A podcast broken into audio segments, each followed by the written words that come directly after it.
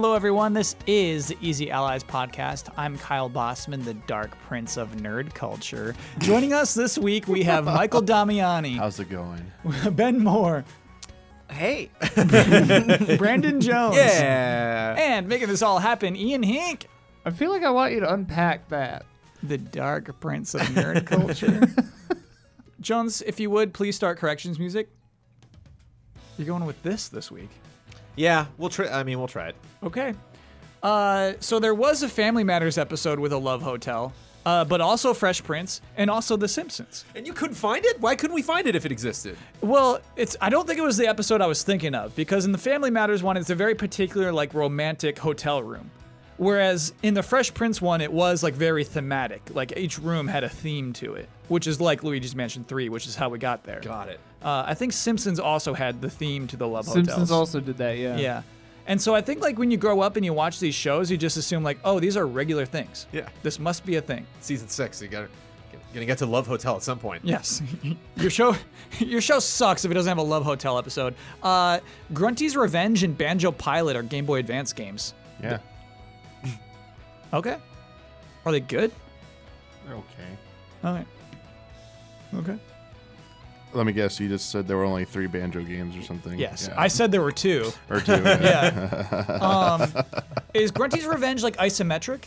yes. I bet it's The and the pilot one man. side scrolling. Yeah. Whoa, really? Whoa. Banjo pilot. Yeah. Okay, so Pretty follow it up, cor- like, l- let me know in the comments. It probably won't be a correction next week, but I'm actually curious if those games are worth playing.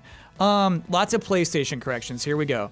If you buy PlayStation Now, you don't need PlayStation Plus to play online. Um, there is a weird stipulation with GTA 5 where you need to download it to play online. You can't use the streaming version of GTA 5 online, but all other games you can do multiplayer online with. Um, Key titles like God of War will only be available on PlayStation Now for three months. So there's like special titles that will not be available forever. And uh, PlayStation Plus games are unplayable when you stop subscribing. So they'll be on your hard drive. You click on it, it's like, nah, dude, you don't pay anymore. Sorry. Uh, Just Dance 2020 is coming out on the Wii. And corrections music, please. Nice. Still going. When's the last year? Ian, I'm going to make you say this out loud. Banjo Kazooie Grunty's Revenge 72 on Metacritic. And we know what that means. So don't even don't even Yeah. bother writing the comment about how it's still kind of good. 72 on Metacritic means your game is bad and I won't spend a time looking at it. to me, Ian, that's higher than I expected, 72. It was way higher than I expected. I, I now want to try it. yeah. Okay. All right. Well, let me let me look into that. That's pretty interesting. Game Boy Advance one. Oh, we have a couple of updates too.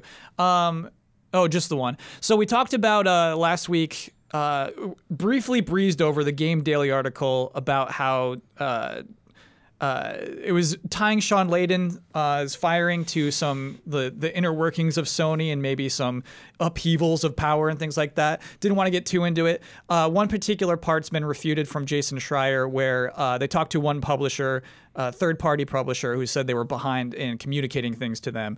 Uh, Schreier tweeted. Oh, in regards to something we'll talk about later, lots of good next gen details in here. I'm on paternity leave, but did ask a couple of people about some rumors last week that Sony was communicating poorly about the PS5 and heard the exact opposite. One third party dev said the hardware was excellent, was excellent, and tools were on time. Uh, again, I don't want to make a discussion out of that because it's just another person tweeting another thing, but did want to at least put that into updates. Cool. Panel. This is the very week that the PlayStation 5 was truly announced. And yet, it's not the leading story of this podcast. We're leading with an esports story. Now, why would I do that, you may ask? Great question. This is a weird esports story. This is one where I think it's like bigger than esports. This is one where it's like it's juicier. It's like it gets people riled up in all the right ways. Um, and so like I think we got to lead with this. What what happened this week? So Blizzard is you know it's a video game publisher. It's a big company. Activision Blizzard, if you must. Uh, uh, there was a tournament on Monday, the Asia Pacific Grandmaster Tournament. This is for Hearthstone. Um, the competitor named Blitzchung, or who goes by Blitzchung, uh, was doing a post game interview in which he was wearing uh, goggles and a mask, uh, which is iconography of Hong Kong protesters. It's what they like. It's it's you know like when you're wearing that, that's what that means. You're you're uh, uh, supporting that. But not only that, uh, he said, "Liberate Hong Kong, revolution of our time." Um, and then the two hosts during that time were like they had their heads down. Uh, they were like hiding their faces. Two days later, that competitor, uh, Blitzchung, and uh, well, he was banned from Hearthstone for a full year. His $3,000 of winnings from that tournament were revoked. He's not getting that money from Blizzard. And also, those two casters, the two people interviewing him, were fired. And so that happened earlier this week, right? I thought by the time we record this podcast, Blizzard would have apologized. I legitimately thought we this wouldn't be as big of a deal today when I heard this happening earlier this week.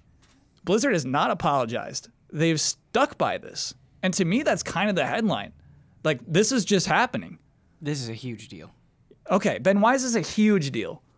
It's it's a huge deal for a lot of reasons, and it's a story that I've been following very closely. Mm-hmm. And it's a story that has made me personally pretty upset um, because the way that Blizzard handled it, the severity of the action, the fact that they aren't responding, and what Blizzard has said and and supposedly been about in the past are all coming into pretty intense conflict. Yeah. Uh, let me, before we dig even further, we have to read, re- excuse me, Blizzard's response. So they made a post. Um, and so here's their defense. Here is part of, this is their rationale. Here we go. Engaging in any act that, in Blizzard's sole discretion, brings you into public or disrepute, offends a portion or group of the public, or otherwise damages Blizzard Blizzard image. Okay, that's just what it's referred to. Is otherwise damages Blizzard image will result in removal from grandmasters and reduction of the player's prize total to 0 US dollars in addition to other remedies which may be provided for under the handbook and Blizzard's website terms. So, one of three things happened. Uh, Blitzchung either uh, brought himself into public disrepute, uh, offended a portion of or group of the public, or otherwise damaged Blizzard's image. Um, I don't know if he did any of those things. He definitely didn't damage Blizzard's image Right? compared compared to how they much the, the- how much they damaged it themselves. Yes. that's a pretty funny accusation. Right. Um, I don't know if it's fair to call any of it funny, but um, that's uh, like ironic, I guess. That's that's bizarre. Very short too. I mean, they were just like that was almost kind of like a copy paste, you know, like from from a contract or something. Like that's just very um, not something a human being writes and sends that out. Oh, sure. I, mean- think I think this is what the all competitors Right. have signed, and yeah, yeah. It's it's a catch-all thing, right? Like Yeah. the language in there is so vague that of course they can throw this up there as as a defense when really it's just like no, we we want that money from China. Thanks. yeah. That's what it is. And uh, I guess it's yeah. So it's worth bringing up, and I don't think this is what this is. Uh, Five percent of Activision Blizzard is owned by Tencent, the huge corporation of China. I kind of think it is more. It's less appealing, uh, appeasing that five percent, and more appeasing China, more appeasing this Chinese business that they're so invested in. Right. They just want to continue making money in China, and you cannot do that if they see you supporting Hong Kong protesters. There was even a post from on a on a Chinese social media site from Blizzard China that I'd have to pull up the exact quote, but said something along the lines of like, "Hey, we're really sorry about this. We'll, you know, fight for the pride of the country." And so it definitely all all signs point to we really don't want to step on China's toes, uh, which it, it's just it's just crazy to me that this, this kind of like you, you think about what Blitzchung said Yeah. and what he's doing and what he believes in and the severity of the response and the absolute silence that has followed like it's it's chilling I think Yeah. He wasn't He's not inciting violence, right? It's just like he's not being like cruel to a group. Uh, he is simply supporting a cause. Um, man, and it is just. So Ben, I could almost see I could see Activision Blizzard of China making that tweet, right? Because it is it's hard to be an international corporation. And so like I can see them doing that just thinking that's the right thing and then Activision Blizzard corporate saying, "Oh, okay, actually we got to clean this up a little bit. Obviously we'll pay him. Obviously, you know what I mean? We shouldn't ban him for a year for saying these things." Uh, they've not. They've just backed that up at to this point, at the point of this recording, uh, they're just dealing with all this flack. All these people who say, "Wait, you can't take this person's money away for simply supporting this one cause in a post-game interview." Right. I uh, found the translation if you want. Oh, please, Ian. Uh, so this is from IGN reporting on uh, Blizzard's official uh, Weibo account, W E I B O. Yeah, let's look at their Twitter. Yeah. Uh, this is an independent translation that IGN secured, so I'm going to read it. It's about a paragraph. We express our strong indignation or resentment and condemnation of these events that occurred in the Hearthstone Asia Pacific competition last weekend and absolutely oppose the dissemination of personal political ideas during any events or games. Uh, the players involved will be banned, and the com- commentators involved will be immediately terminated from any official business. Also, we will protect or safeguard our national dignity or honor. Whoa. Yeah. I, it's not just Blizzard though. I mean, in in light of this, you also have the the the NBA controversy, which is very similar to what's going on here. Um, and then you have other companies coming out and apologizing to China. Like it just shows the power that they have. And there's there's this conversation going on where they're like, "Hey, Blizzard just doesn't want to."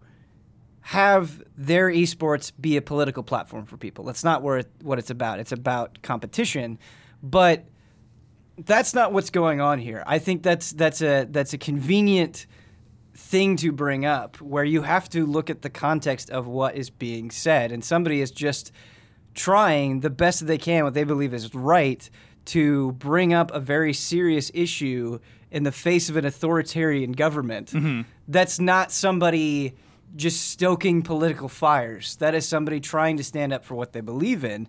And that's really frustrating. And, and plenty of people have pointed this out, and they're absolutely right. Tho- that's those are the Blizz- those are the kinds of stories that Blizzard tells. There's a, there's like that's, that's exactly the reason why so many people love Blizzard. I mean, you go you go back as recent as Overwatch, and it's just the world need more needs more heroes. Mm-hmm. And then you go to you go to BlizzCon, and you have you know former CEO Mike Morhaime saying like, "Hey, this this is this is a place for everybody. Come to BlizzCon. You're all welcome here." And then you take somebody who's standing up for what they believe in and you effectively silence them and you send a message very directly, don't speak out against this government that is is absolutely terrifying in so many different ways. Like how do you how do you sit with that? How do you just become okay with that? Yeah. So Ben, do you expect Blizzard to make a statement before BlizzCon, or do you think they expect them to just kind of coast and hope this fades before everybody starts dancing and celebrating their new announcements? I, I don't know. I really don't know what to think because what what do they say? Like at this point, what do they say? They even could have said that that that that excuse that you brought up. You know, just like, hey, we didn't want to, we didn't want this to be a platform for any political speech. We would have done this if anybody said anything. Like, you know, we wouldn't believe them, but they Right. at least could have made a statement. Right. It's Yeah, so you like. Uh, it's it's frustrating because it, it seemed like some you know like Blizzard Unified needs to comment about this. All decisions come from same Blizzard mouth, and like you could have had the lawyers come out and be like, look, it's it's right there in black and white. Like you you signed this, you signed up for this, you couldn't have done that. And then you know good cop comes in the room, and it's just some representative from Blizzard or or you know like some video that they could put out or just some long statement of like this uh, uh, even even if they did you know uh, wrapped up the statement poorly even just opening with this is complicated. Like this is a difficult situation. Like we we recognize doing business here creates this difficult thing. This could potentially in the future you know cause us to maybe change our policies or something like this hasn't come up yet. And so this is something we are talking about uh, you know internally. And then if we come around to BlizzCon and like they haven't said anything or done anything we're like well damn. Like then we can resent them. But they were like no it's it's hate or nothing. Like you you we are literally just gonna be the enemy. And that's really what's what's mind-blowing to me ben is not that like how can you know how do these how do the execs sleep at night? How can they do this? Uh, i know how they can do that. Like I know that they can just be very upfront about like, hey, it's you know, it's not personal, it's, business, Sonny. You know, like I could totally see them, you know, being like, this is just the way that we operate.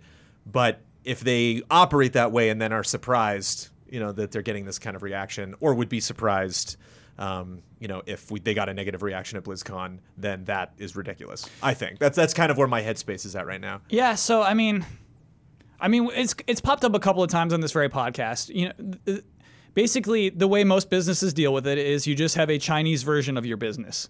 If you want to make money in China, you just play by China's rules and you have your own little Chinese version of your business. This is happening because this was an international tournament. You know, this is happening because uh, Blizzard wanted everyone involved with Hearthstone worldwide, right? Like when we talked about like Rainbow Six Siege, and it's just like, hey, we're gonna take out the casinos for everybody. We're gonna take out the slot machines for everybody. It's like, what? Don't take those out. And they're like, okay, okay, okay. Only China has the slot machines gone, and we're all okay with it. It's like, fine. Sorry, China, you live there. You have to deal with that censorship. Um, so in this case, it is it is. I guess the international part of it is what makes this a big deal, an international problem. Um, how much do we hold Blizzard accountable? How much, Jones? I, I get the business people saying, "Hey, it's just business," and then so what do we do? Yeah, But maybe this is naive. Sure, But like, I can't just sit there and be like, it's business to everything that is that that that's ups, like uh, you have to draw your own line, right? yeah. Where do we draw our line? Where do we do this, dude? Damian's I- got something. I mean, I, I Bring it think on. I think there needs to be a very strong response against Blizzard. I mean, it's not just their like no answer reply. Basically, let's like refer to our handbook. This is like our policy. The fact that they are cracking down on not letting people delete their BlizzNet accounts or whatever because they're like, no, making. that was misreported. Oh, it was misreported. So Okay. the the the Blizz people thought that Blizzard wasn't letting people delete Yeah. their their Battle.net accounts. That wasn't the case. Apparently, I believe it had something to do with high, the high volume. There's a high volume of too people. many people There are trying too to- many people trying to do it, and so there was Right. some sort of bottleneck. It wasn't Sure. them actively going and saying, "Hey, you can't do that." yeah. And so people that were trying and failing before were eventually able to do it. So Yeah. it wasn't them shutting that down. was the uh, recent thing that happened with the American uh, American University. There's a collegiate event with Hearthstone, and they tried they protested on it. Some students from it expecting to be reprimanded, and then Blizzard decided to ne- said, "Oh, that wasn't really political or anything or something like that. You're not getting penalized." And the American University decided to forfeit anyway, saying like, "Look, "So you're, not going to punish our casters and our players for protesting, but you punish this other player." Oh, so this happened recently. yeah, Okay. recently Gotcha, after gotcha. all this went down. So like, no, your your policy. We just proved your policies are inconsistent. So you're full of shit. So yeah, um, we're not going to participate in this more. Uh, what's his face? Uh, important person involved with WoW Classic said, "I'm not supporting Blizzard anymore. This is also bullshit." And honestly, if Blizzard thinks they can just say nothing, like people should just boycott BlizzCon. Like, shouldn't be any coverage of it. Like, if they want to do their big Diablo 4 announcement, who cares? Like, no one, just like ignore it. This podcast included. Yeah, just ignore it. Just be like, hey, come out and say something. Be a little bit more like stick to your convictions. The fact that your own employees had to go out and like cover up the line on your orc statue at the Irvine Blizzard compound, saying like, you know, we support like everyone's like voice and like a- eh, freedom of speech, whatever. It's like, nope, we you, you don't really do that. You don't really stand for that. It's just like empty words. You're just you don't really stand for your conviction. You just say stuff that sounds nice because it's nice sounding PR. But when push comes to shove, like, like I'm not like I'm not ignorant. I get it's a business. Like people's jobs and livelihoods are involved, but at the same time, you have to live with yourself and your own like ethics, as you were saying, Ben. Like you have to draw a line somewhere. Like where do you stand? And do you feel? Can you go to sleep at night knowing that like you're doing business with uh a government that has done like listen there are a lot of bad governments. Uh, like all, our government isn't great either you know but at the same time you know the you know the stuff being reported about the atrocities going on over there is like do you and like them trying to silence any kind of dissent is like do you really want to stand for that you know that, that that's not a good message to send i think. And honestly yeah we talked about like the nba like the commissioner tried to do uh, a statement backing up after the houston rockets G, uh, gm basically said like hey i stand with hong kong and stuff. And china's like you're banned. You're banned. Like you're done nba you can't do any business here anymore until you like it's not just not just apologize. They basically want the guy fired. And commissioner's like you know what we understand like your we're position and stuff, but we also believe in our freedom of speech. We also believe that people should be able to express themselves. We don't censor people here, and that's where he left it. You know, it could have been a little bit more strong worded, and then like like Genesis is having a really bad time right now. I mean, even like South Park going after them and then them getting banned as well. I mean, they knew they were going to get banned, but like they couldn't have been like the best timing for that possible. It's just like, what, what I mean, what is it going to take? Like, So yeah, that's Yeah. where I sympathize with Hong Kong. Is like Yeah. This idea of a government where they can just make South Park disappear off of the internet one night is terrifying. Yeah. And Yeah, that's like- what Hong Kong's scared of. They're like, oh, we don't want them involved with us. We don't want to get arrested and have to go to China, right? And like that effectively exactly. makes China yeah, your own. they don't want to go too. to the mainland. Yeah. But that that comparison is is a huge part of the problem. Is you think about the Houston Rockets case and Mm-hmm. and the tweet that he sent, like, and then you think about Blitzchung, and it's not like these people are inciting violence Yeah. or or saying something completely ridiculous. It is it is r- like relatively mild protesting and it is it is a complete quashing i mean it is an authoritarian foot stomping down and you have these american companies facilitating it and making sure that it is appeasing the people that want them to be silenced Yeah, and I think that's the huge line. You know what I mean? And so like if McDonald's wants to sell chicken nuggets in China, I think we all get it, right? It's, but it's just like Ben is that participation is when it's just like, come on, man. That's that's where it's just like you have to, you can't have both. And so Blizzard can absolutely ban anyone who t- speaks ill of China, but it's like that's your that's your business now, and you have to deal with the people who would leave. That's kind of how I feel about it. It's like you you can make that choice absolutely, but then you lose the people from this country and many others most likely who don't like that kind of behavior. then th- Kyle, then that I feel like begs the question, and and is is kind of like where we need to get into a long term discussion.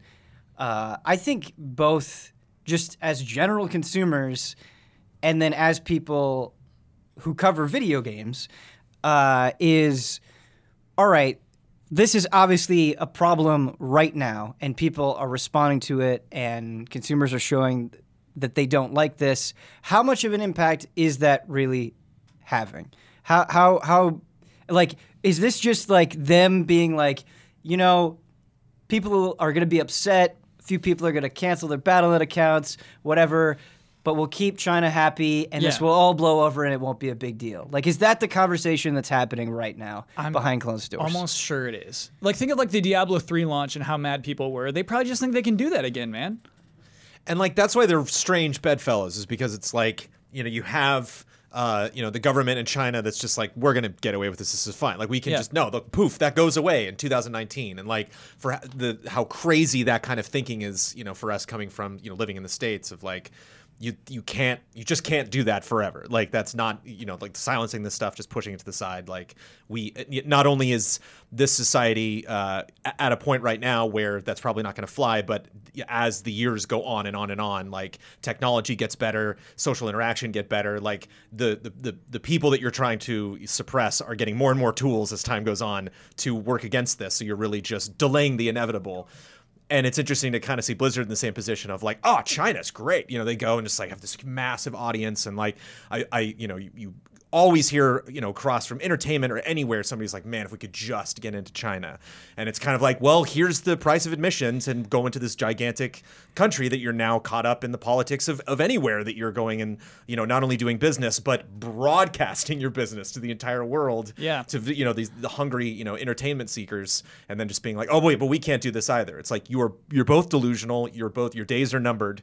And so I don't want to just say, you know, I'll kick back and that the solution, you know, that the situation is going to resolve itself. Are you but saying it's, the it's days of China are numbered? no, but just the, the days of their their anonymity, you know, like the days of, of putting up these walls. Like you, you can't do that forever Mm-hmm. Because we're, and we're not gonna connected of a planet? yeah, and we're not going to forget after all of that's done that like, oh yeah, didn't do China China do something weird with their securities? I don't know. It's like this you, th- this is something we will always remember Blizzard for. This is something that's is the you know, surely permanently going to stain people's impressions of of following these events, you know, looking forward to them. And what a what a wonderful platform you have now given to anyone involved in this space, playing any game in the esports space, working in China, and just being like, I now have to kind of you know become involved in this. Man, Even more so because they tried to silence it. That's the craziest thing. I know. I want them to like. I'm trying to think of the fix, and I think the fix is, hey, like, here's your three thousand dollars back. In fact, here's three thousand more. We're reinstating you.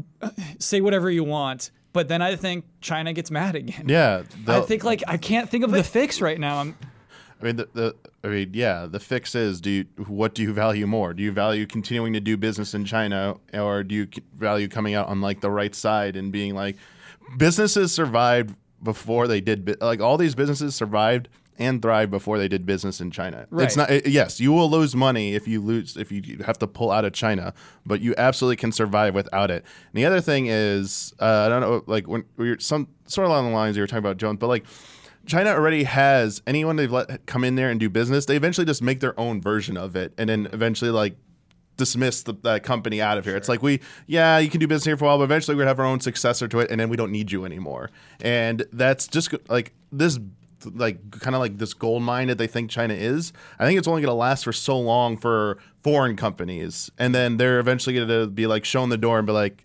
You- Like even if you're playing by rules, we don't care anymore. We we have like complete control over this version of it. We You- have you- our own Diablo. Yeah, yeah. Like Yeah. we have our own social media. We don't need you Twitter, YouTube, or anything like that. Yeah. Like we're not even gonna need, need you Google. You can go away too. They don't need stuff like that. They're not gonna need like a Blizzard. They'll be like, hey, we're get our own game service stuff and like our own version. Get out of here. Like we don't actually need you and stuff. And honestly. I, I feel it's more important to just like have a strong worded statement saying like Blizzard is. I mean, I get it. Like it had like, I mean, people have to decide what they want to do at the end of the day. And I, I, mean, it's you're. Some people might be risking their jobs by like speaking out and doing that, but it's like, do you really want to be at a place where you have that hanging over you all, constantly that uh, you agreed to go along with this? Like, I, I, I agreed to go along with this policy of enforcing, you know, it, it is morally wrong, but it's better for the company. It's good for the company, but you know, screw everyone else. You know, and there's some executives who like they don't give a shit. They don't care fighting, about that. yeah, They're fine. fighting through those moral restraints is Yeah. a skill that you have as an executive, you know, and especially if that if they tossed out that that's why you know Reggie Fils-Aimés are such a gift to the world. You know, that's why like you know you see some of these people like are genuinely excited. You know, when you see them at any level, you know, of their business, and uh, um, yeah, it's I I mean I think with the legal thing that they tossed out first, they're going to stonewall this entire thing. They're going to stonewall into the ground.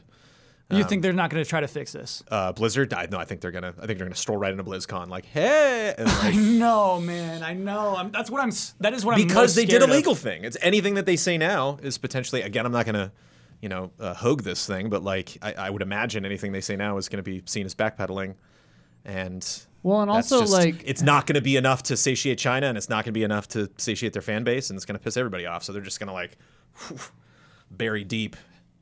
Also, like, I think China is such a huge market. Like, I think we're underestimating the power of Chinese money because, like, look at something like Riot or some of these other companies that have a bigger foothold over there. America is the smaller part of their profit base. You know, like, we matter less than the Chinese dollars.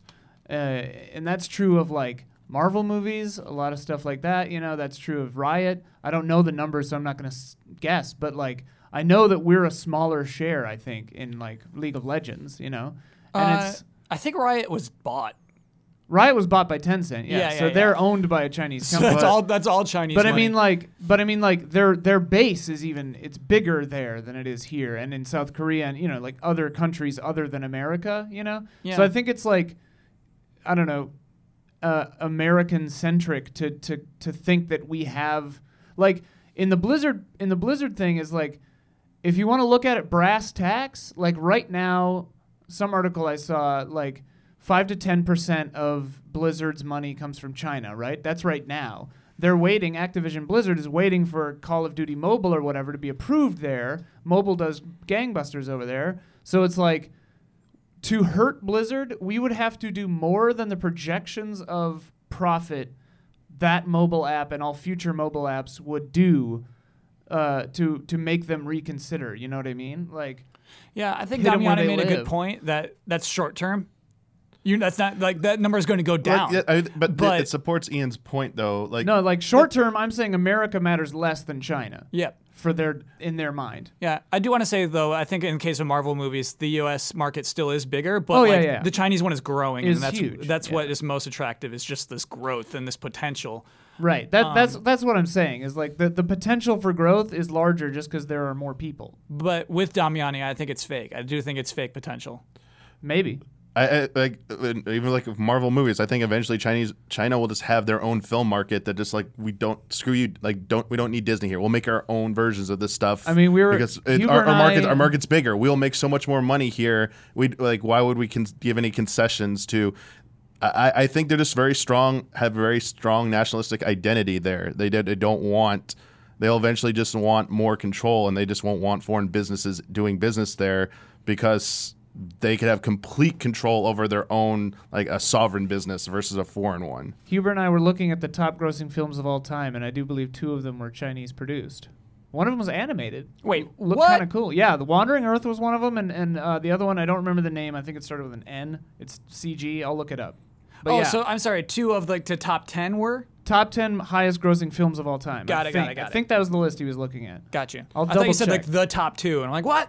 Top 10. Yeah, yeah. It got was it. like six and eight or Film, but there were films made in China though. Yeah. you're saying Chinese films are in Yeah, the so top that's 10. what they're yeah, good. yeah. As they keep Yeah, growing, they'll have more of those. They'll have like may, they might own the top ten, which just means they don't need anyone else. So why would they like want to do business with like Well, Disney but I or mean something that's like that? that's precisely why I think these companies are trying to get in now while the getting is oh, good. Oh yes, I because agree. I agree with you. yeah, Yes, like yes, if yes, yes. if an American company can be a part of that upswing and isn't replaced, can you imagine? Like the money they're going to make is But- staggering. This this is what's so disgusting about all of it is like Yeah. that's that's what they want. They want to have all of the money and none of the consequences. And they just so desperately wish that they could completely separate the two and put one of those things in a corner and just focus about market share and money and growth when like if you just take a look at it and you stare at it for like a second like you can't separate those things. Like if you go down that path you have to accept everything else as well. And it's just like i don't know. It feels really hard to take blizzard at face value. And i think the reason why this particular story has me so riled up is it's not like I was a Blizzard fan yesterday. You know what I mean? Like this is a company that has really meant a lot to me, and not not just to me. It's it's the sense of community that they've uh, built up over the years, and what you Blizzard was synonymous with quality, and it, it felt like they were always pushing ahead. They were always moving forward. They had their finger on the pulse. And this just seems like so cold and detached and distant. It's like I don't even recognize you. And so like, hey, you're going to have me come to BlizzCon and it's all like woo woo rah rah as long as like I don't say anything that could hurt your bottom line. Yeah. Like no. No. I, I, Ben, me too. Like, w- w- Yeah. I- I- they've been on a downturn of public opinion for the last year, I'd say, since last BlizzCon. Uh, I really still thought they would have fixed this by now, and now, like throughout this conversation, it's become more clear to me that a week from now there might still be nothing. And all the devs are going to take a hit across the board because a lot of this is a lot of this anger is going to be redirected at them because these execs don't have Twitter accounts. These guys aren't, you know, like, or if they do, they're just not very public facing people. The so- ones actually John, like making is- these hard decisions. This is hitting national media, though. I think they're Yeah. aware. I think this one is actually big enough to where, like, the execs know they're having a meeting, as Ben Oh, said. they're aware, but Yeah. we're not aware of them. We're not following them beat by beat. Whereas the the first person that walks out on stage on BlizzCon, like that that person did not make the decision. That person, this is not their fault. Yeah. And they're just laying, they're just throwing that person out to be like the front face of the company. And uh, it's a bummer. It's a bummer quick- for, quick for anyone who didn't make this decision that works at that company. Let me let me correct myself before the thing. I found the list Huber was looking at. It was for just this year. Oh, Hi- okay. Highest grossing was eight and nine. Ne Zha and The Wandering Earth, Chinese produced films, just this year. I misspoke. Uh, Kyle, you, you brought up, I think, a very good point about about public opinion in Blizzard. Um, I think for me, something that really registered is is Blizzard has made a lot of mistakes and they've had a lot of, of flashpoints of criticism, but it always felt like an evolving conversation. I mean, World of Warcraft Classic, I think, is a pretty prime example where initially Blizzard seemed kind of arrogant, like. What? Why? Why do you guys keep talking about the old version of this game? You don't want this. You don't need this. You think you want it, but you don't. Mm-hmm. And then over time, it was an evolving conversation. And then suddenly, they have World of Warcraft Classic come out, and it gets this huge response. It's very warmly received. Suddenly they realized they could make money by putting it out. Sure, I think that's a totally valid perspective to take, but it seemed like there was a back and forth there. And I could even see that happening with something like Diablo Immortal, where it's like, hey, this is happening, but we also have these other projects that we, we think will hit you guys in a, in a better way. Like, this is more of what we want. We're listening to you. Whereas this just is like, what's the conversation here? It's Yeah. like, it's not, it's not something where like in fact what if there are huge announcements at blizzcon it almost makes it worse it's like hey jingling keys please please don't worry about hong kong you're going to have to think about what your barbarian build is going to be in diablo 4 like that almost makes the whole thing way worse Yeah. and it, it just seems like a situation where you just have to pick a side Yeah. you're either for this or you're against it i don't know That, that that's kind of like I was sitting here thinking to myself, I'm like, what would they have to do to win me back? You know, and I'm like, I could I could cut them loose without really batting an eye. Like I like Diablo, you know, but it's like, what what would they have to do to fix this? Is it possible? Also, uh, like I think. I guess I'm pretty sardonic when it comes to corporations. I assume they're all evil like this, and we just hear about it from time to time, and then we learn who to boycott. But it's like, they're probably all bad, right? Like, Yeah. I don't know. Right. I don't think there's any corporation who wants to say we side with Hong Kong because that's scary to them. Right. Blizzard's been forced into this position. And I re- it would be so fun to have to get a statement from every single video game publisher like, hey, well, how do you feel about this? Yeah, 'cause they all they all do business. together, But, but yeah. isn't that ultimately a good thing though? Like like Ian is saying, right, and what what we mentioned with other companies at the beginning is like, hey, this is a pretty pervasive problem. Yeah. But I feel like this is just making everybody more aware. Yeah. And it's it's turning the pressure up and I think it's it's it's a situation that now has more exposure and I think is going to be harder to just do quietly, I yeah. guess. Which is great. But the, for me, like, the the other like pernicious side of this is like it's making me just feel more and more that my money is dirty no matter where it goes. Oh, that's the truth. You know, Yeah. no, but it's like yeah, it's like somehow like my money is burning down rainforests. You know, is buying guns, is mm. doing everything, and it's just like how is it possible to to stop it? Like no, simply be to exist as a human is immoral. Yeah. right like that but in the in our in our modern times that seems to be true Yeah. like we're all bad mm-hmm. And and and Kyle so we just have to do what we can i guess like it, it, we talked about the, the the THQ Nordic situation, which was earlier this year as well. But it, it I, I I personally feel in an uncomfortable position where I do feel strongly about this. Mm-hmm. How do we handle this going forward? I mean, how do we handle BlizzCon? How do we handle Call of Duty Modern Warfare? How do we handle Diablo 4? How do we handle Overwatch 2? You know, theoretical things. I would love to ignore BlizzCon. I think that'd be so fun. i try i tried i tried Do a non Can we BlizzCon stream. saying that Yes. with blood and i don't know can we just Just call watch? it not BlizzCon. Can we just watch Winnie the Pooh instead and are call it we- our BlizzCon? Are we allowed to say what Blood, Blood said? Is he not? Is he opposed? Uh, no, he's he actually. I mean, I don't want to put blood words in Blood's mouth, but Yeah. like I, I was talking with this about him ear- er, about this with him earlier today, and and he was saying like, it's going to be really hard if they announce Diablo Four, not to talk about it, but like we can not cover BlizzCon. Yeah, like, you know what I mean? It's just like we're a media company. It's like, if they announce Diablo Four, are we just not going to talk about it? I I would love to not talk about it, but like that seems crazy too. Like, I don't know. Again, not speaking for Bloodworth, he can speak for himself. But yeah. But what can 'cause- I- go ahead, Damiani. I was say, I mean, what are you gonna like? If Blizzard doesn't change, do, doesn't do anything, we just head into BlizzCon with things as is right now. I mean, what is the conversation around Diablo Four you're gonna have? Are you gonna be like all like happy and be like, "Whoa, but Diablo Four, let's like talk about all the the new mechanics and everything," or it's like, do you actually have a conversation about like how is this reveal tainted by the fact that like they're still mired in this controversy? I mean, I think the latter conversation still worthwhile to have. Yeah. Because like because it's still calling them out on it. But I mean, so if you don't want to ignore it completely, sure, you know, you just talk about it in the right light. But at the same time, if you're looking for like more traditional coverage, like like part of the, like the hype machines, like no, like we're not gonna like doing a reaction to it. Like no, that's like I do not feel good doing that with the current state of things with them. It's like I will not participate in that. Like sorry, like just do do do, you do something to win me- my like trust back that you will you know that you're not going to just trying to sweep this under the rug and hope enough time goes by and people forget about it. It's funny. There's the res- roots of responsibility too, right? So Blizzard is technically Activision Blizzard, Yes. and so then we treat Activision games the same way. I mean, I think we do. We we flip the. Uh, this copy was provided by PlayStation. We flip that on its head, and every time we talk about Blizzard, we just have like a boilerplate statement like, "Blizzard is corporate trash." like you That's know? something, Ian. That's a solution. I'm listening. Like every anytime Blizzard comes up, we have to have a statement like that. Uh, this is this is just a, a hypothetical, and I, do, I it, this is not my area of expertise. But it, I am curious, especially when you have a giant company like Activision Blizzard who is international.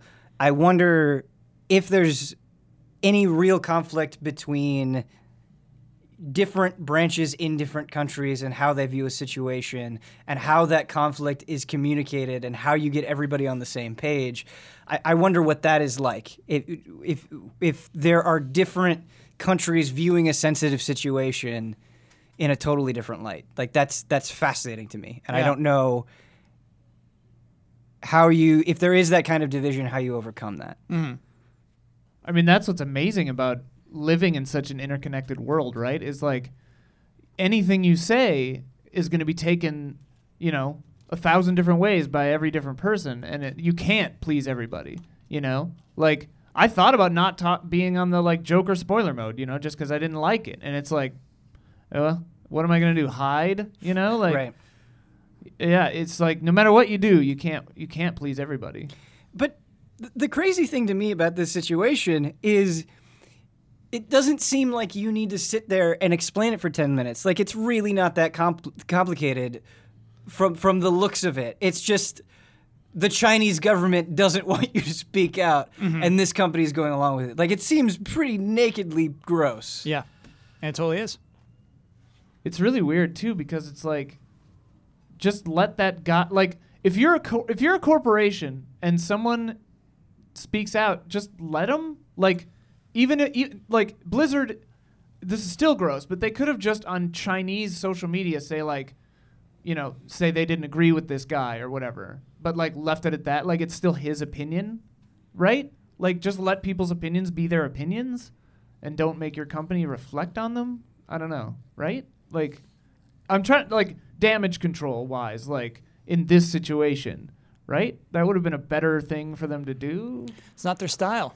I guess. Unfortunately, I guess their style is just blowing it up. they like to silence journalists. They- I it mean, just- yeah, rough, that It's was the statement they put out when, uh, yeah, when the NBA commissioner that apology they put out, and but they tried to defend it at the end, saying it was free speech. China's government replied back saying, "We do not believe that any criticisms against our sovereignty is free speech." It's like, oh, It's but like- that's actually that's the Yeah. very so they're like, yeah, of- they're, like, criti- they're like criticizing the government isn't free speech. It's like that's what you're dealing with. It's like that's what you're going up against. And Yeah. yeah, I mean, I, I I think it's still a little dangerous because I mean, it is a big deal what's going over in Hong Kong right now, and like people putting their lives on the you know line there, and like as you said, like they make people disappear and stuff. Like they, they don't like oh this person says something negative. It's like no, we, we vanish them. Like if we really want to, it doesn't matter who you are, and that's just a very scary, dangerous level of uh, authoritative control there that I, I, I think.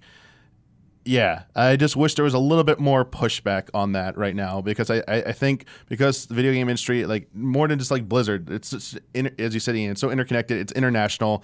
I think it's a chance for the industry to stand up together and maybe say something. But as you said, that would like involve a lot of companies making statements, and a lot of them also do business in China, and it's like you're gonna it's opening a Pandora's box there, but I mean, I feel like with everything going on, it might inevitably just go to that because it's bigger than games right now. It's like in both sports, it's in like media, it's it's just a hot button topic right now, and unless something like cools that fire, which I doubt, it's something's got to give, and it'll be interesting to see how it plays out. Honestly, Cash rules everything around me. Is that a lyric? Yeah, Wu Tang Clan. Oh, nice. Go look at that. Sounds like it's podcast halftime. It's not the Wu Tang Clan, sadly. the following are the official sponsors of Easy Allies for the month of October L. Thanis, Car Keys Express. If you need a replacement car key or a remote, check out carkeysexpress.com slash store. Use the coupon code EZA at checkout for free shipping and 10% off of your order. They are proud sponsors of Easy Allies. Our gifted sponsor is SOS Children's Villages. Children are at the heart of everything SOS Children's Villages does, regardless of where they are in the world. SOS Children's Villages is the largest non governmental organization dedicated to the long term care of orphaned and abandoned children across the globe. For more information and to donate, the link is in the description. Fantasy Critic. Do you like fantasy football? Do you also love video games? At Fantasy Critic, we put the two together. Or maybe you've already heard of Fantasy Critic, perhaps from the videos that Ian, Kyle, and Don have made. Either way, we've just introduced a new mode that'll let you start playing right now, even without a league to join. It's called Critics Royale, and in it, you will compete against the entire site to have the best roster of games for the last few months of the year. Go to fantasycritic.games now to sign up and check it out. Beaten Down Brian.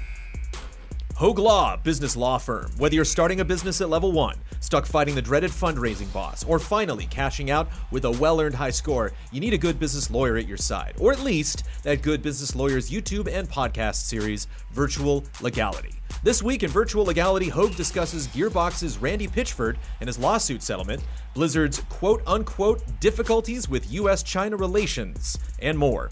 Check it all out at youtube.com slash H-O-E-G law or on your favorite podcast service. And our mega sponsor, ViewSonic. Ever wonder what a gaming monitor from Tron might look like? How about the most Star Trek monitor ever? The new XG27 series from ViewSonic Elite has finally dropped and looks fantastic.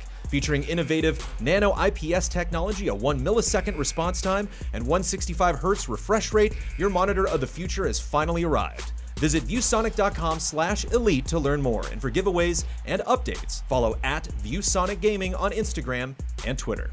All of these links are available in the description. Thank you to our sponsors. Thank you, sponsors. And he- this is a quick headline that kind of ties into uh, Fantasy Critic. We had a, a delay for Doom Eternal this week.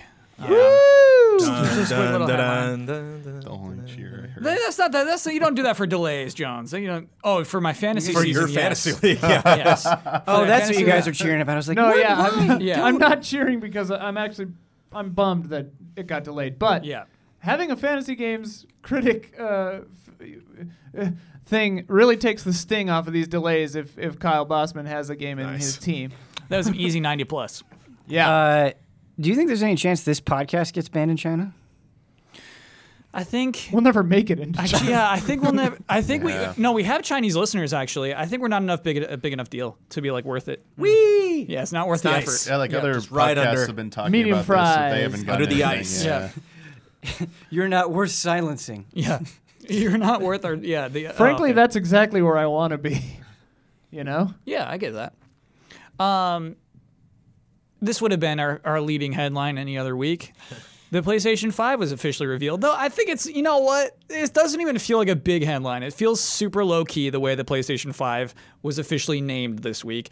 Uh, earlier this year, Wired had the article, the official reveal of the PlayStation 5, but they're like, we won't say what it's called yet. And then Wired again had an article this week. And it's it's the PlayStation 5. Uh, it's officially coming out fall, or excuse me, holiday 2020.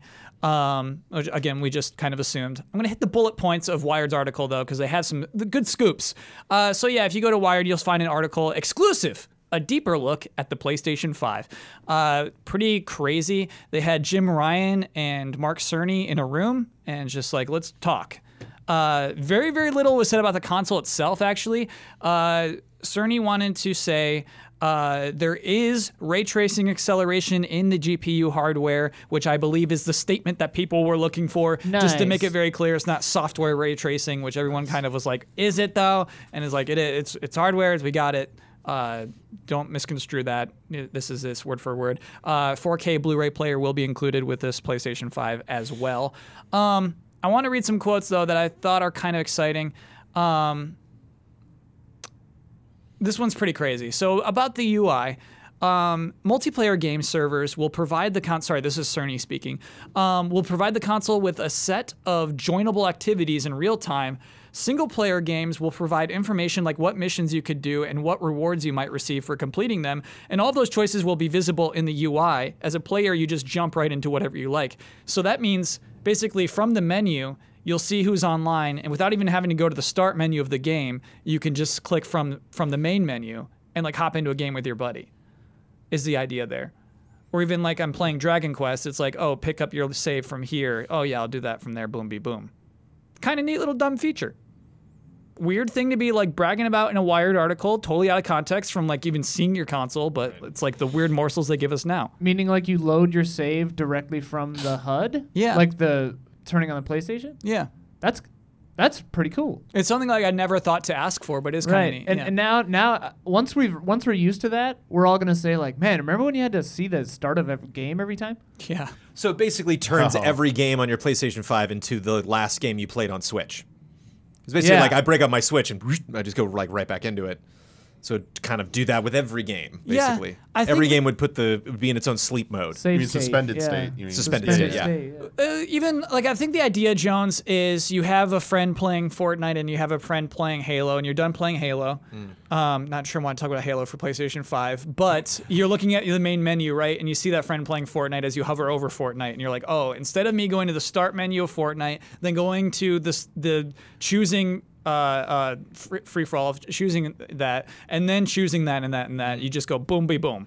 I'm with you, buddy. Cool. This is so clearly just a promise on their end, though, that only first parties will, Y- will adhere to. Like, there's no way you're getting rid of like 40 minute load times in Fortnite. You know, Well, about that, we got those SSDs. well, Um, third parties have to program for this. Is what I'm saying. Exactly, yeah, and that, that's kind of what the discussion was: is that they have that tech now and they're looking at it.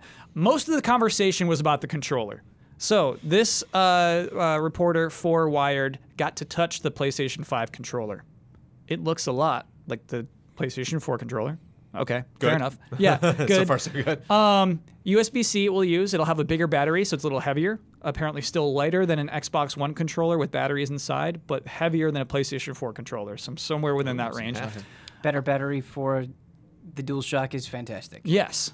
Um, all they promised in the article was bigger battery, but we just have to pray that that also means better. Yeah, sure, sure. Um, uh, the two new true features are adaptive triggers and haptic feedback. Uh, for the triggers, it's basically the idea is they can change how much pressure it takes to pull the trigger on the fly. Um, so they can emulate GameCube games. Uh, they could also just like the thing they keep bringing up is like a bow and arrow. So basically, you know, like when you are pulling a bow and arrow, it gets harder to pull it the further in you get. Uh, so there'll be that. Uh, but uh, what was the other example in the article? Oh, that just uh, shooting a machine gun would feel different from shooting a shotgun, just based off of what the trigger feels like to pull. Whoa, like an arcade. yeah. Cool. Um, Haptic feedback, I want to explain through uh, direct quote as well, actually, because this is this to me was actually like this is next gen talk. It seems fluffy, and you know what? Let me just get your own judgments off of this.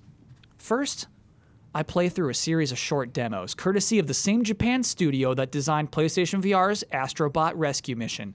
That's a good game. Yeah, that is a good game. In the most impressive, I ran a character through a platform level featuring a number of different surfaces, all of which gave distinct and surprisingly immersive tactile experiences. Sand felt slow and sloggy, mud felt slow and soggy. On ice, a high frequency response made the thumbsticks feel really feel like my character was gliding.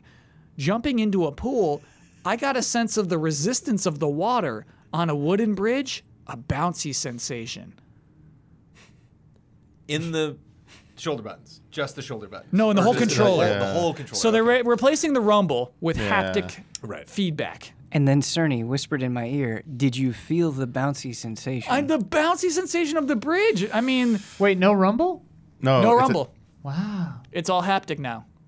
Interesting. Rumble is old school. That's old tech. That's last gen. Man, if the if the like responsiveness of the thumbsticks is going to be changing a lot, that's going to be weird. I'm of two minds about this. Sure. Turn it off. Uh, because because on on one hand, I really do think that sounds genuinely cool. Yeah. I Yeah. just also feel like there is a very lengthy track record of these new features being shown off and prioritized. Look what we can do, please buy our system. And then support for those features almost falls off a cliff. Yeah.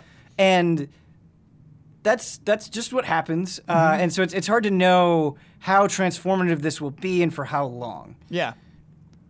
Uh, an example Yeah, they give that's after this is with uh, GT Sport. Um, they try haptic feedback, and it feels more like you're on the track here, and like you're you're like off the track, and you're like hitting something.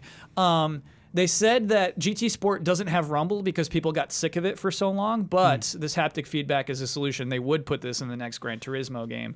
Um, as an alternative to Rumble, Ben. So like maybe this would be implemented. Right. Maybe th- maybe this is more applicable on, on a wide scale, I guess, than, Yeah. than other. I don't know if gimmicks is the right word. But Bec- it is. Sure. is the right word. Yeah. And it sounds like a gimmick. And it like when I got to this part of the article, it almost felt like I'm reading an advertisement as much as I'm reading, you know, journalism. Yeah.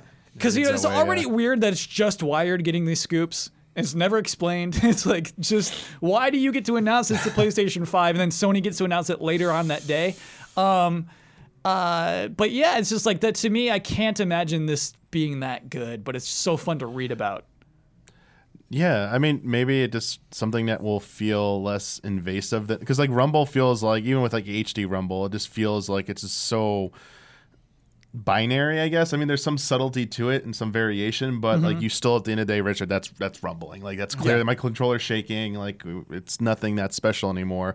Whereas this, maybe it's if it works as advertised, it could potentially feel like your brain and like we were playing. It doesn't like draw as much attention to it, but it also adds an extra layer. Like it, I could see it working that way, but at the same time, like everything you said, Ben, like that fear, like that's yeah, that that's how it almost always goes down. But at the same time, I also think that like this is the the initial periods where like they get a lot of money for like the development and research like hey try out stuff like mm-hmm. this like might be your only chance to like try and do something like this. Mm-hmm. Even if it's gonna get shut down and players like speak hey this isn't that good you know don't use it. Mm-hmm. I, I, I, I still like to see them try new and unique things like this but the, but uh, there's always that voice in the back of my head says like that seems like a waste of money. Like they could have like done something else with that because that obviously so obviously is not going to be the thing that like drives sales of that system or what people are speaking about like a month after launch. Man, that haptic feedback. Yeah, I'm sure there'll be launch articles saying like, oh, you got to try it out. It feels legit. And like three months later, everyone's like. Yeah, remember haptic feedback where we were talking about it and no It's one so mentions weird. it? But Damiani, so the the post that Jim Ryan made on the PlayStation blog is it's called the PlayStation 5. It's coming Yeah, holiday PlayStation 2020. 5. I have two things I want to tell you about. Those triggers and that haptic feedback. End. It's like what that's all you want to say about the PlayStation? Like they're really hitting these points, man. That's something that's a little bit weird to me, though, because those points feel like they come from a very old playbook to me, where it's like, hey, we're going to talk to you about the new features in our controller. Mm-hmm. Whereas I feel like the conversation that Microsoft is generating, like just theoretically, it wouldn't surprise me if Microsoft says, hey, we've got all of these games that's going to be that are going to be available at launch on Scarlett, and you're going to get them all on Game Pass. If you're deciding between those two systems, which one is going to be more appealing to you? Like, oh man, the adaptive triggers, and, and obviously this this how these two compare is going to change a lot over time. I'm just Yeah. saying theoretically right now, with the kind of things that Microsoft has been building up over the years, and what Sony is building up right now, doesn't Microsoft seem more enticing, m- more pushing things forward from a service perspective than what Sony is talking about? Yeah. and it, I, I don't know. It just seems like they could be swinging a little bigger. Sure. Um, one last quote I want to do, uh, and this is just kind of interesting. It's about this the solid state drive. Um, this one got a lot of attention for the first part, but I think the second part's kind of interesting too. Um, so this again, directly quoting uh, Wired's article.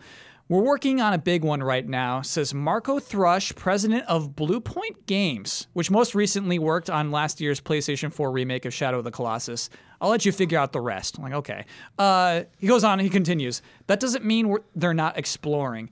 The super, the SSD has me really excited, Thrush says. You don't need to do gameplay hacks anymore to artificially slow players down, lock them behind doors, anything like that. Back in the cartridge days, games just used to load instantly. We're kind of going back to what consoles used to be. That's kind of interesting. I think that there's a lot of those in games that I'm like just kind of used to, uh, like the Tomb Raider trick of like just getting through like a little like a cave, like as you crawl through a tiny space, or just crawling under a thing, go- going up a ledge. These things that do slow you down to get you into a new area, and you know when we talked about no load times, I think that's just an easy thing to grasp. But this idea of uh, fewer tricks, fewer de- game developer hacks is really hard to grasp, I think, until we see anything like that proven in games. Man, you saying that just made me realize like Monster Hunter does that all the time. Heck yeah, yeah. they all do it. they all, Well, they yeah, all do even it. open world games, like you're inevitably going to catch up to a texture of just like, ooh, like I was playing, you know, Breakpoint this morning and like was just on a boat and went around a cliff and the, cl- the backside of that cliff was like, wait, oh, sorry, we thought we were going, you were going the other way. Yeah. there it is. There's the cliff. Um, kind of what they were talking about with the Spider-Man demo, um, which, uh, yeah, it's weird that we're getting all these different. It's like Oh, every that- every time they show you're right, up. that Spidey can travel faster because Yeah. the speed is locked because that's as fast as it can load the city. I totally forgot Well, less, about yeah, that. less about Spidey, just that city, you know, that like that that was uh, uh, a very taxing thing on the PlayStation 4, and I'm sure they had to do all sorts of, you know, w- w- there were all sorts of articles about it, like how they did the interiors and um, how they made that uh, uh, just that city really look alive, Mm-hmm. um, you know, re- reflect really well.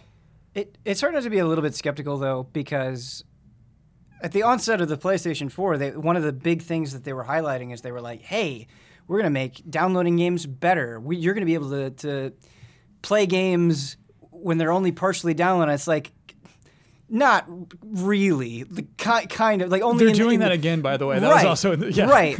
And then they're like, "Oh, we're going to was gonna get- prioritize single player, and multiplayer." And it's like, mm, Yeah. kind of like so. All of these things that, and I, I this this is just how these cycles go. Of course, there's going to be a lot of optimism at the beginning, but it, I, I am just curious how things will play out over the next five years and how true to these promises they'll be able to hold. Yeah. And like, it's an age old line, but I, I think it is completely true.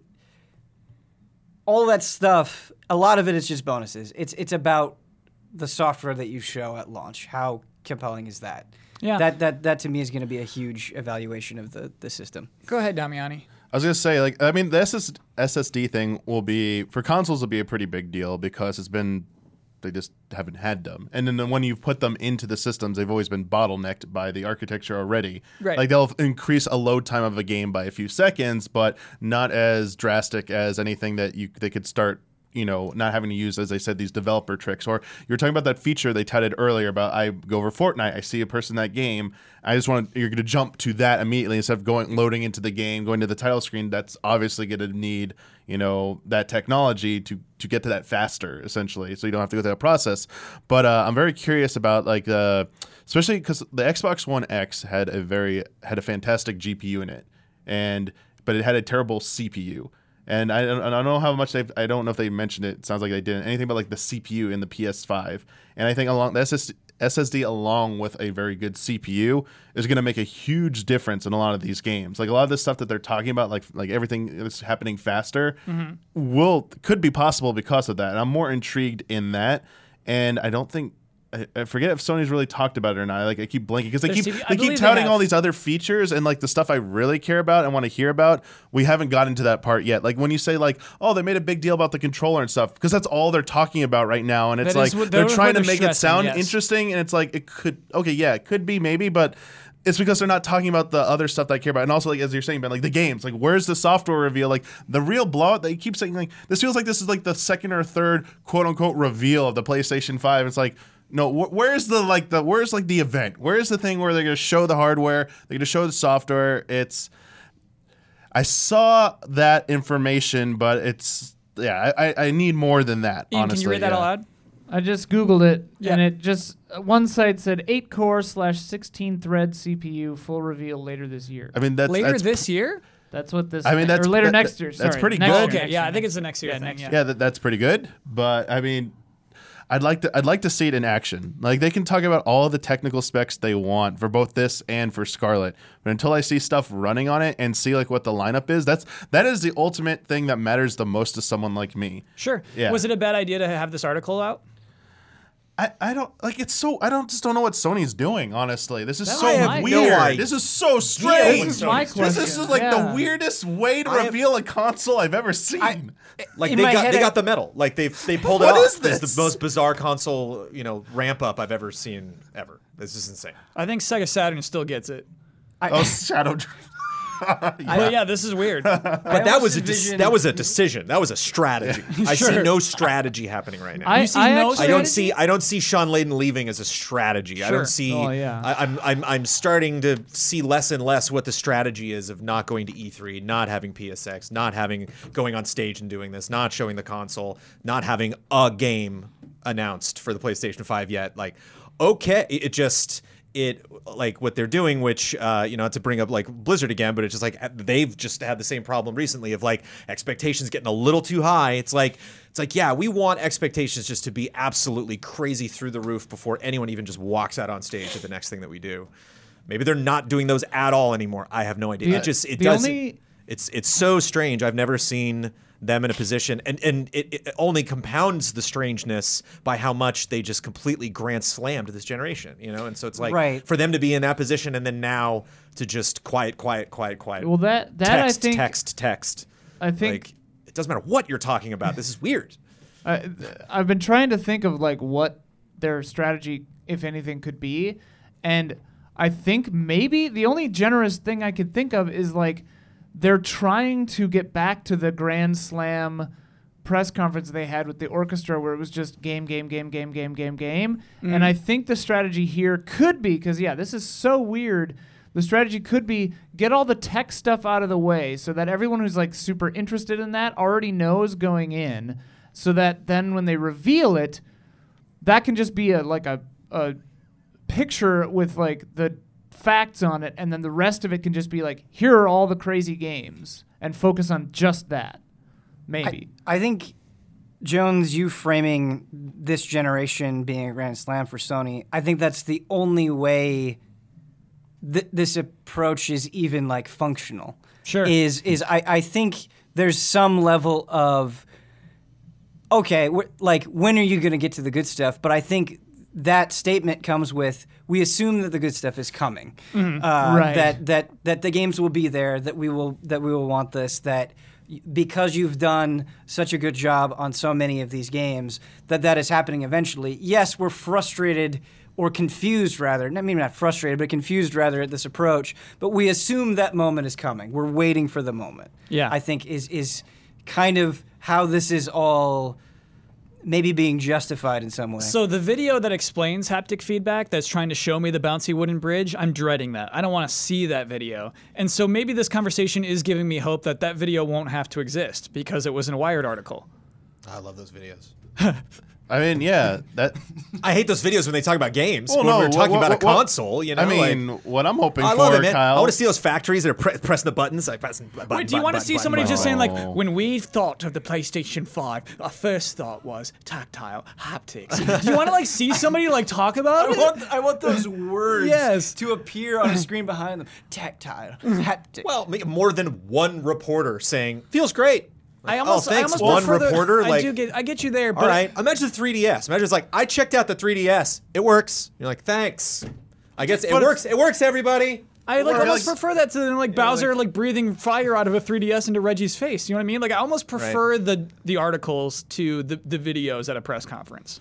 Well, Yeah. well, I mean, the, It's just all about context. There's nothing wrong with the articles. It's just like article Sony and state of play Sony and Shawn Layden hates E3 Sony are three different Sonys. Like that's not a unified commercial message in my mind. That's like just there's there's a something's happening. Something happening that is not what they really would probably want to happen in the best of situations right now at Sony, and they're not going to talk about it. so that's what's weird. One of the craziest things, though, is like the oh man, Bluepoint, they're working on a big one. Yeah. In in the context of let's talk about all of this other stuff, that's a little frustrating. It's it's like that kind of that kind of hint, that mm-hmm. wink wink. It Yeah. it feels a little le- leading on. Like, oh boy, it's gonna get real juicy. It also feels like Sony hooked up that interview. That like that was their one quote in the entire thing. Is that chunk that I read out loud on this podcast? It, yeah. it felt like part of the Sony Like, is that promotion. 40 second Horizon 2 teaser really going to do it? Is Yes. that real? Whoa! You know, or it's like, gonna do it more than the, the controller, the the bouncing bridge video.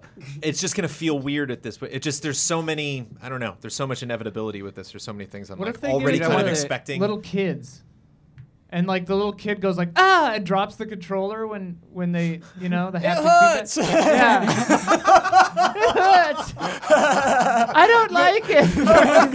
and then everyone's like, yeah, it's great. it, it hurts. then I'm cool with it. uh, it is time for love and respect.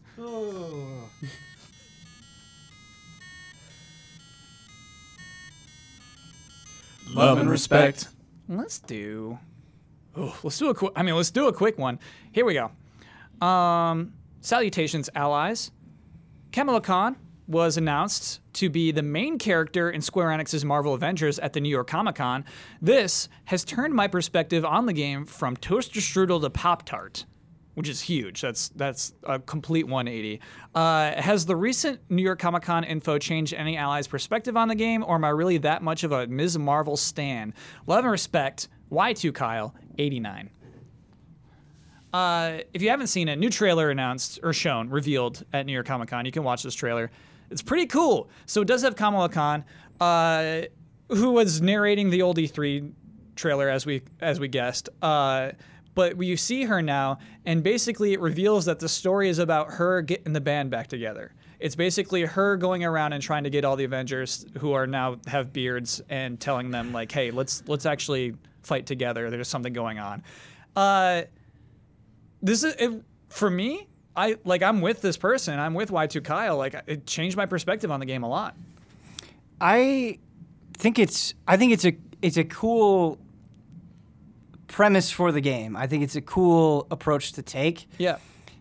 It doesn't immediately solve my perception of I don't know exactly how this game just just like nuts and bolts is going to be structured. I don't know how I, I'm not convinced on how it's going to feel moment to moment. Sure. And so I I think like the E3 Super did not give me that impression, and I'm kind of waiting to have more clarity. I guess on the nuts and bolts aspects of Avengers, and so to, to be like completely sold, that's what I would need. And I think that's fair. We have nuts and bolts for The Last of Us now. You know, we have nuts and bolts for Final Fantasy VII. We have nuts and bolts for. Uh, would we say we have nuts and bolts for Cyberpunk?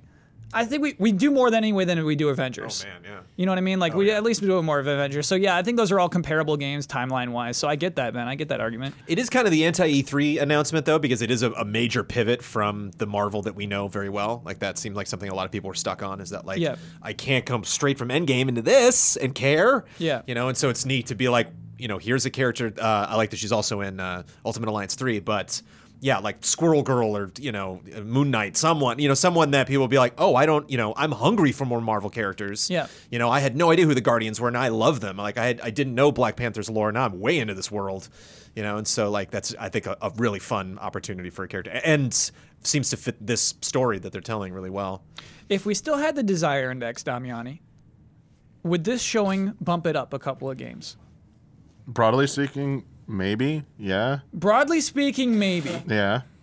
I can see. I mean, That's the some- best you can give me. Is broadly speaking, maybe. I mean, I need I need something a, a piece of media that's gonna like wow me, like more like gameplay wise. okay. So Uh, story uh, wise, it won't happen. I'm burned out on Marvel right now. Like Sure. I need like that year break and minimum. So this is coming out too soon for me. Like I'm this is just gonna be a game that they might show an amazing trailer that pulls me back in. I won't like deny them that, but this is something that after that E3 showing, I'm just like I I don't really know. There's just too much other things happening in that time frame for me to really care that much about this game, which is shocking given how much you know I really like the Marvel Cinematic Universe from the from the movie perspective, but like the game just hasn't really roped me in. okay. Yeah. Ian, you have a take on this? Oh, I mean, th- why'd you make me say something? This game, this game just looks bad to me. I don't know. Why'd you make me say something? Okay. Hey, you know what? Fair. Uh, I want to play one more game. This one's super quick. Um, uh, this is from Garrett Quenzi. With the PS5 launch timeframe being announced, it got me thinking how much I love lackluster launch games. For this game, just choose which game in each pair of average or below launch games you would pick to fill out your console lineup.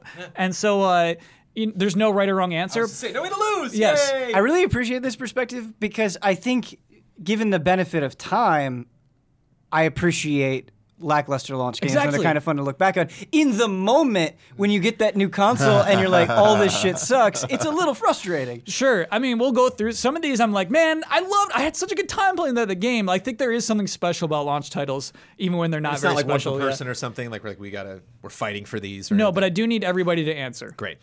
Uh, number one, Kameo or Red Steel? Red Steel. What was Kameo. Kameo? C- Kameo was Elements Xbox of 360. Uh, it was a third-person adventure You would game. become various monsters, and like one was like a big blob, and I one think I'm was, going to pick Kameo. one was like a plant. Red Steel, I guess. That's Okay. the Wii one. Yes. Yeah. Yeah, yeah. Damiani, you would have said Kameo too? Yes. Okay. Uh, Perfect Dark Zero or Killzone Shadowfall? Perfect Dark Zero. Sure, perfect. Dark. Perfect Dark. Yeah. I think I'm going to say Killzone Shadowfall. Yeah. Whoa. Yeah. Perfect Dark Zero Defenders. Killzone Shadowfall is probably a better Alright. game, but I, I'm just a I'm a fan. Okay. I, there would be a lot of pride and be like, oh, oh. I totally forgot this game. Uh, Feel the Magic X Y X X. Oh. That's whatever, whatever your second yeah. option is, I'm picking the Yeah. first one. Yes, this is a DS launch title. Yes. I, I, I have it. Yes. Uh, one two switch is the other one. No. Oh, no, Feel yeah, that. yeah, yeah, yeah, All right. I'm with these two. Yeah. Uh, Knack or Trauma Center. Oh, Trauma Trauma Center. Center. Ian? Knack. Knack. Oh, and Joan the Knack too. Okay, we're split on that one. Um, oh, Trauma Center Second Opinion, but whatever. Uh, ZombiU or Ryse Son of Rome. Oh, ZombiU my is awesome. Gosh. I really like ZombiU a lot. ZombiU. Okay. I'll Probably go Ben, pick sure. ZombiU. I like the concept. I Ryse just is always heard it was so, bad. rough. Yeah, Oh, ZombiU. I had a great time with ZombiU. Nice. All right. Uh, Nintendo Land or Nintendogs plus cats. Nintendo Nintendo Dogs Dogs plus cats. I was gonna say Nintendo Land. Yeah, Nintendo yeah, Land. Nintendo No. Land. Nintendo Land. Wow. Nintendogs plus cats. Dogs plus cats. Okay, This all right. enthusiasm makes me want a Nintendo cat. It, it was the plus cats that got me. If it was just Nintendogs, Yeah, I would have added gone for cats. it. They added the cats. Uh, Genji Days of the Blade or Steel Diver. Genji Days. Genji. Wow, nice. I remember looking at Steel, Steel Diver, Diver for a is like, while though uh, in, in Best Buy. Full I Full remember like head, yeah. It was like a mobile app. It's like, come on. I can't believe they released that game. Oh yeah, not that one. Yeah. Yeah. Like, uh, Metal Gear Acid or Uncharted Golden Abyss. Metal Gear Acid. Metal Gear Acid. Metal Gear Acid. The That's posters are so good. Great poster. Way better. I would way pick better Acid because posters. Golden. I think you have to play the the touch stuff. You have to use that on Vita with Uncharted, You do. and you don't have to do it with Acid. I remember that game wasn't bad though. No, Uncharted. no, it wasn't. Yeah, it was just. It was pretty wish cool. you could have played it with completely traditional controls. Yeah, Yeah. like Uncharted, you can play a, like a better version of Uncharted games on a console. right. right. Acid was kind of just there, you know. They never really. yeah, it's yeah. unique. That's Uh, Excite Truck or Ridge Racer 10? No, sorry, Excite Truck or Ridge Racer. Wait, OG Wait, Ridge Racer. OG O- Ridge OG Ridge Racer. Yeah, Ridge Racer. Yeah, Ridge Racer. That's an easy one, yeah. Um, was I- that? On, was that on the DS or the? I've heard a lot No, of Excite excitement Truck for. was a Wii game. I've heard No, a lot no, of uh, Ridge excitement Racer. for Oh. Excite PS1? Truck. PS1. Oh, oh, the fir- okay. There was some really silly racing game on the 3DS. I think when I first I think I might pick Excite Truck just because of the the enthusiasm Nice. that I've seen for it. Yeah, Wasn't no there- hate on Excite like, Truck, yeah. If I were to play a Ridge Racer, it probably wouldn't be Ridge Racer One. yeah. I think there was a 3DS launch Ridge Racer game, Jones. Cool. Yeah. Some sort of Oh, Excite yeah, Bots Ridge Racer well. 3D. Oh, okay. Yeah, there it yeah. is. I'm pretty, sure, I'm pretty sure that's what it's called. Uh, Batman Arkham City Armored Core Edition or Dead Rising 3. Ooh, oh yeah, I mean over. Uh, uh, yep. Which one? Batman. Okay. I think Wow. I think No. Bat, I think Batman's a better game. I actually think Dead Rising 3 is slightly better than people give it credit for. Okay. Sure. I love though that it absolutely requires the pad. So regardless of what console, like this is for my my my console I'm making. Yes. I guess I have to like ship the pa- a, a pad with it that works with my console. I didn't know? really think through the scenario that much. I thought we are just picking this game or that game, but you're right. Like, that is whoa, funny. this comes to the whole. Whoa, Batman. complicated game. Uh, Damiani did Batman Yeah. and Ian. Yeah. Uh, I feel like you could have more fri fun with like a friend over with Dead Rising 3. That's Okay. the mall one, right? I never played. No, No. that's the Christmas one. No, It's- that's the it's the mechanic serious one, one. with Yes. the cars. Yeah, and it's the stuff. leather jacket one. Correct. Oh. Eh, Batman. Yeah, all right. Uh, time for bets. Next week's bet, Little Town Hero, will be released on October 16th. What will the download size be, Brandon Jones? 800 megabytes. That's a small game. Okay. Going low. All right. Ben Moore. Uh, four gigabytes. Michael Damiani. 4.3 gigabytes. I have 3.7 gigabytes. Ian Hinck. That's a tough one. I did 1.8 Googie Fruits, Kyle. nice. Let me lock that in. It's going to be 800. Jones has something. when was the last time you downloaded a game that was less than a gig? On the Switch? Yeah. Oh, Dragon Quest 1 and 2. Every day. Oh, okay. Boink, boink. Fair Yeah. point. Touche. Had an answer. Yeah. uh, last week's bet, Indivisible launched Tuesday, October 8th. I went to the top 10 most recent reviews on OpenCritic and counted the number of times I saw the word characters. Uh, Jones said that would happen 19 times. Brad, 15. Blood, 13. I said 18.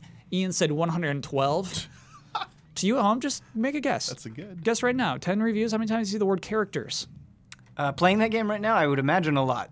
The answer, Characters are a big part of it. the answer is 57, Yeah. which does mean that Jones wins. Damn it! Ah, Ian, I knew was- it would be a lot. I was so sure you were winning this bet, but somehow J- Jones still won because he's still closer to 57. uh, I went such too victory far. From the jaws Yeah. of defeat there. I'll I couldn't it. believe it. I couldn't it, believe especially it. because we're so close. Yeah. We're close. These teams. Oh yeah, Scrappy Little Pigs 22. Gorgeous Gorillas 20.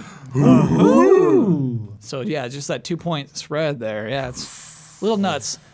Weeks left. Weeks. Champion Jones. Weeks left. What are we? What are we still? There's so much this year left. There's like three months left. Yeah. Weeks. Weeks. I feel I like guess all every time day can be gets subdivided faster. weeks into left. weeks. That is 10 weeks left. Sorry.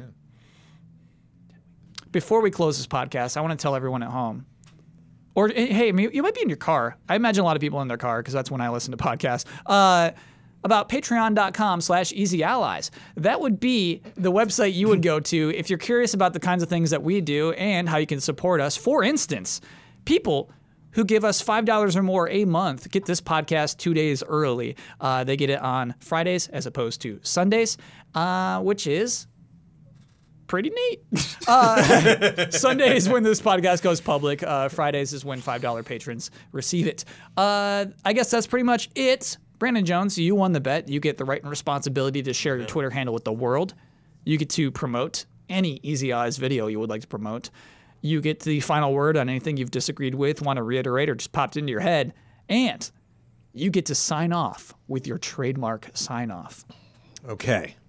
Uh, Hey, is your trademark sign off in Indivisible? Did it get in there? uh, it'd be a little less recognizable, wouldn't it? It'd Oh, I be, guess so. Okay. Yeah. All right. Sure. Who, who, who would have known they would have picked the most absurd of all of us to be put in there, thus making it more recognizable? Blood Moon Rising, I think, would have fit more, but Sure, yeah. yours actually Yeah. does fit. Yeah. It does. Okay. She had to change it though. She had to remove the absurdity from They it did have They to- did in order to tone it make it coherent. Fair enough. But uh, that's a heck of a heck of a shout out. Um, thanks for cutting in on my uh, on my, my ending here, Kyle. On your Appreciate Twitter it. handle, At my apologies. no, do the whole thing. Start it. Give make sure everybody who knows it's Jones talking when you give your Twitter handle. You can follow me at Trailer Jones. You should check out Opinion Yell. Uh, Ian mentioned it, but uh, it's it's fantastic. Um, we, we we don't do those that often. I don't want people to miss out on Opinion Yells when they happen. Is that a show that we do? That is a show that we do. Uh, best not to describe it in any Okay. way. I think you can jump in without any context. Jones, I am so sorry. I know this is your ending time, but something that I think is so remarkable about Opinion Yell that like almost doesn't get to happen with anything else is the way Opinion Yell gets made is we just stand like right over there and it's like, what do you want to do? And then somebody just comes up with an idea, we shoot it, and then the process continues until the video's done. It's really amazing. It's so just like impulsive and free. It's really cool. But we can't do it every week, you know? Right. You, Oh, you no, need to have just the right amount of time And then when somebody, oh, opinion nail, yeah, oh, Uh, time. I do want to make it clear it's fine to interrupt anyone up until they do their final word. I'm sorry. So when he's Oh, making a recommendation, interrupt, please. Cool. Final word. Oh, Where you want to look? Free Hong Kong. Cheers.